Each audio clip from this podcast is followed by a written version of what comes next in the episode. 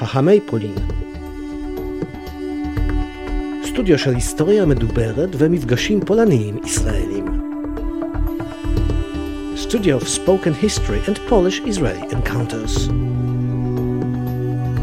Hello, this is Chagai Cohen, and this is an introduction to the life and work of Polish, Jewish, Israeli ceramic artist Marek Cecula.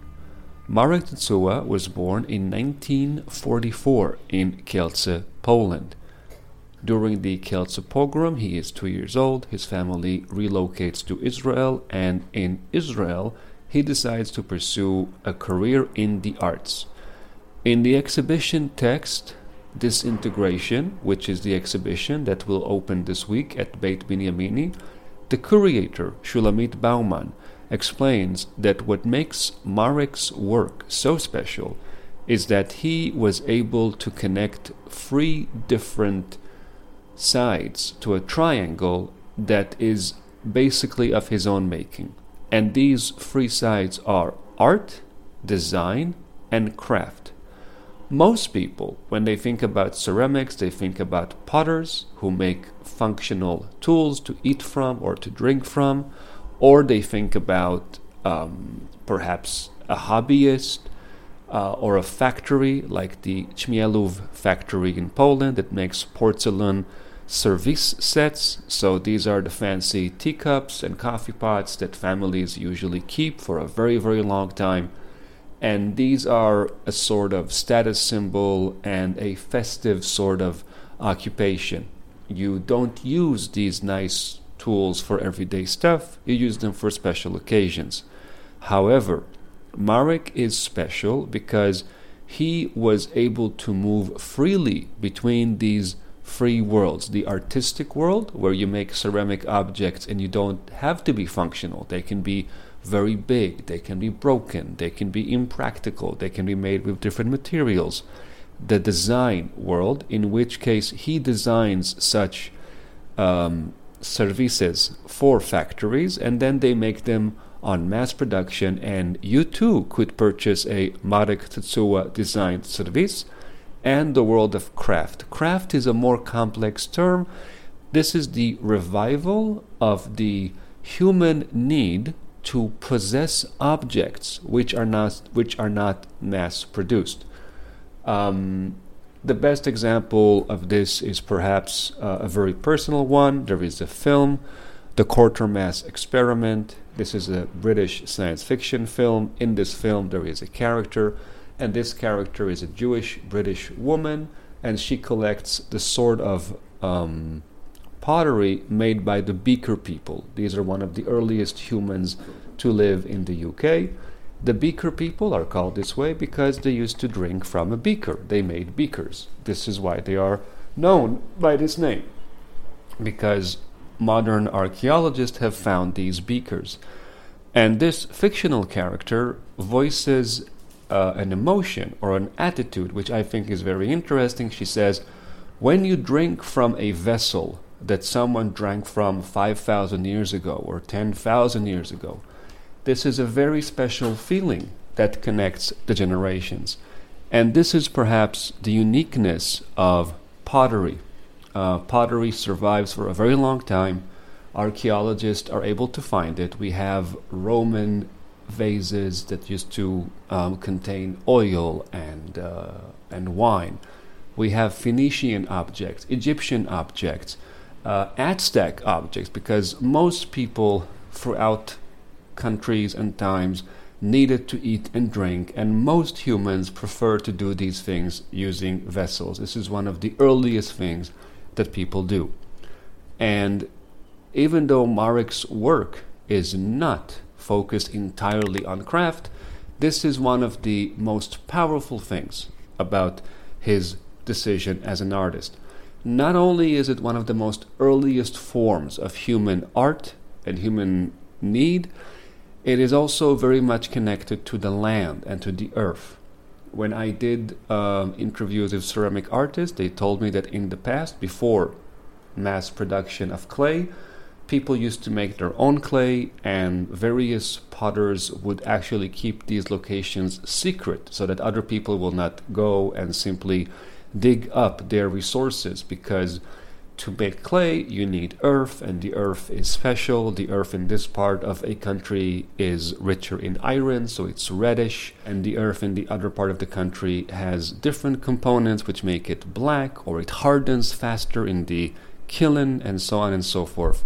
So these locations were secret and there were pottering families and they used to keep this as a trade secret. So by creating such objects, Marek connects to this need to have something made by another person. Marek was also the curator of the 2004 third Israeli Ceramics Biennale, which took place in the Land of Israel Museum in Tel Aviv. This was a hugely significant exhibition, and this exhibition also helped many young people because uh, it had a follow up. It had a, two small satellite exhibitions. One was created by Aryeh Franco, the other was created by Dr. Irit Sipper. And these allowed young people in Israel to see that there are more options in ceramic as an art form. We hope you will enjoy this particular podcast, and if you can, visit the exhibition at Beit Binyamini during the time it is shown.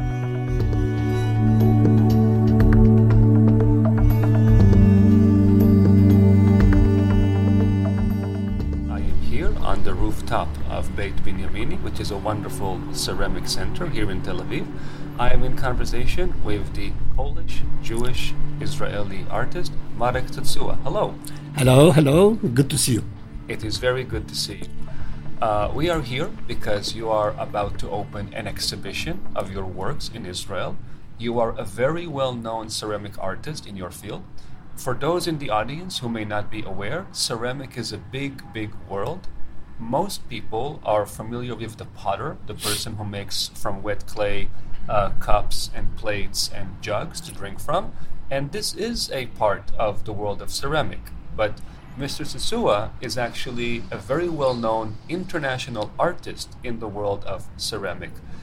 Your work has plates with artistic images printed on them. Your work has broken pieces of Hebrew letters on them. Your work has beautiful porcelain that is not functional because it is broken into small pieces. Please tell us more about your relationship with your artwork.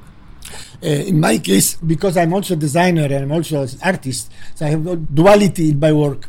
I created work which is utilitarian in one aspect, but then in another one, I want to express myself. Still, I'm using the same material and the same elements actually to actually translate it something else than utilitarian uh, normal condition of the plate. So in this exhibition, specifically in this exhibition, I use this element daily dishes and elements from the table, what should be using every day. And through these elements, I try to express the condition of uh, the world today. The word disintegration, which is the name of the exhibition, is specifically describing that condition of what we're crossing today in 21st century. And we're seeing that elements in the, the society, in the, the, war, in the economy, in the nature. So, uh, as an artist which is dealing with this daily routine, which is daily dishes, the daily normal ceramic, I try to actually saying something through this kind of uh, deformation, destruction of this daily normal situation of our homes. Still, it plates of porcelain, which we eat from, which is, of course, it's the very important element of our routine of our life. Uh, now these dishes are different. They are broken. They actually becoming evidence of some kind of accident or some kind of uh, something what's happened. So they translate it not in, anymore the utilitarian aspect to eat from it, but to express this situation which has happened to them. And because I work in porcelain and I have uh, working, I'm working in a factory in manufacture, I'm surrounded with the elements of which is utilitarian porcelain.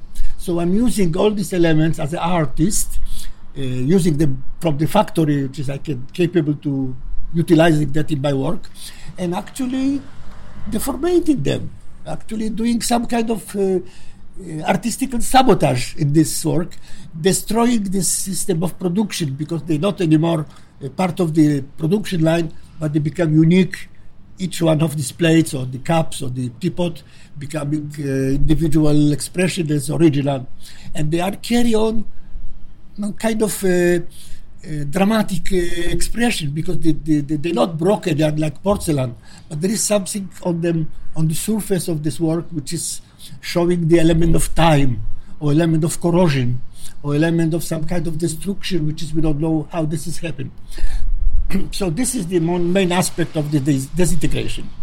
In my mind, your your visual work has a, a, relationship with the cups and jugs and plates of Yossel Bergner, the painter, mm-hmm. because in his paintings he usually depicted these items, these household items, and and they were broken or they were cracked or they were in a yeah. in a condition of disarrangement. Mm-hmm, mm-hmm, mm-hmm. and many people think that Yossel Bergner, uh, who was uh, the son of a very famous Yiddish language poet called yeah. Melech Ravitch, yeah.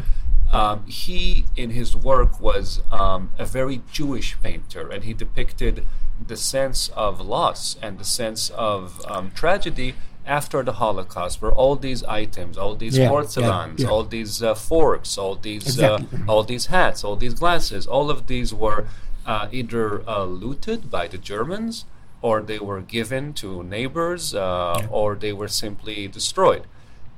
it is a very rare Jewish family that can say, "Oh, this is the service that my great grandfather used for the Passover meal," because not many families have this sense of continuity. Yeah in your case, uh, you were two years old uh, during the Kielce pogrom uh, in the town of your birth. But despite of this pogrom, uh, which happened after the war, you have a loving relationship with Kielce not so much loving relationship. So actually, when I came back to Poland after the, my city, Kielce, after many many years, I felt that uh, the city is actually covering up this uh, aspect of uh, pogrom and all these uh, terrible things. What's happened in my city. And I felt like an artist who's coming back to the city to revival that, to actually to take the things uh, which is taboo in this case and expressing them in artistic way and that's uh, actually I felt kind of responsible uh, more than loving situation, and actually I felt that this is my uh, this is my goal, my my actually duty to actually as an artist to express this this part, and of course as a Jewish artist, uh, person who come from Jewish home, I try to bring back this uh, kind of situation where there was so many Jewish people living in that place, and now there's nobody there. So that vacuum which is left in the city became for me inspiration in a way to create certain amount of work in the city, public work, which is representing the idea of Jewish community who live there or the tragedy which has happened. So I did the uh, the, uh, the, the cemetery of this uh, of there is a, a memorial of the of the of the pogrom. So I did very nice, interesting new stone, beautiful represented. I did menorah, which is also representing the entry to the ghetto, where my father was there also, of course. And the several other works. And the most, I think, uh, important work is the Kielce Chronicle, which is actually the kind of collective memory of the Kielce in the period of 20th, 21st, 20th century uh, with all the tragedy and happiness which happened in the city. On the fragments of little broken porcelain, because I'm having that a lot in my, in my surroundings, my factory, I put it a, a decal illustration from the archive of Kielce, of Jewish family, of pogrom, of uh, happy and bad things which is happening in the city. Of course, my family also is there. So the images of all these things are together on broken pieces of porcelain in the one concentrated place. Kind of history without any uh, chronology. And people actually looking into that, picking up and using that. And the collage of this of this uh, sea of this little broken porcelain changing all the time and actually becoming uh, revival of the history mixed with the emotions of and recognizable things of people which is looking into that.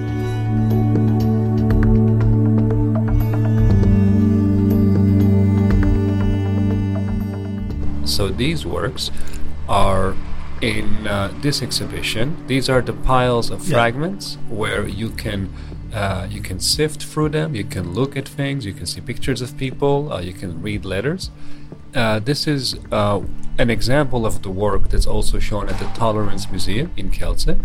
There are other works in this exhibition. Uh, as we said, we have the porcelain that is uh, somehow disrupted or uh, or disintegrated. Um, these porcelains are actually the result of your cooperation with the Ćmielów uh, Polish porcelain factory. Is Yeah. this correct?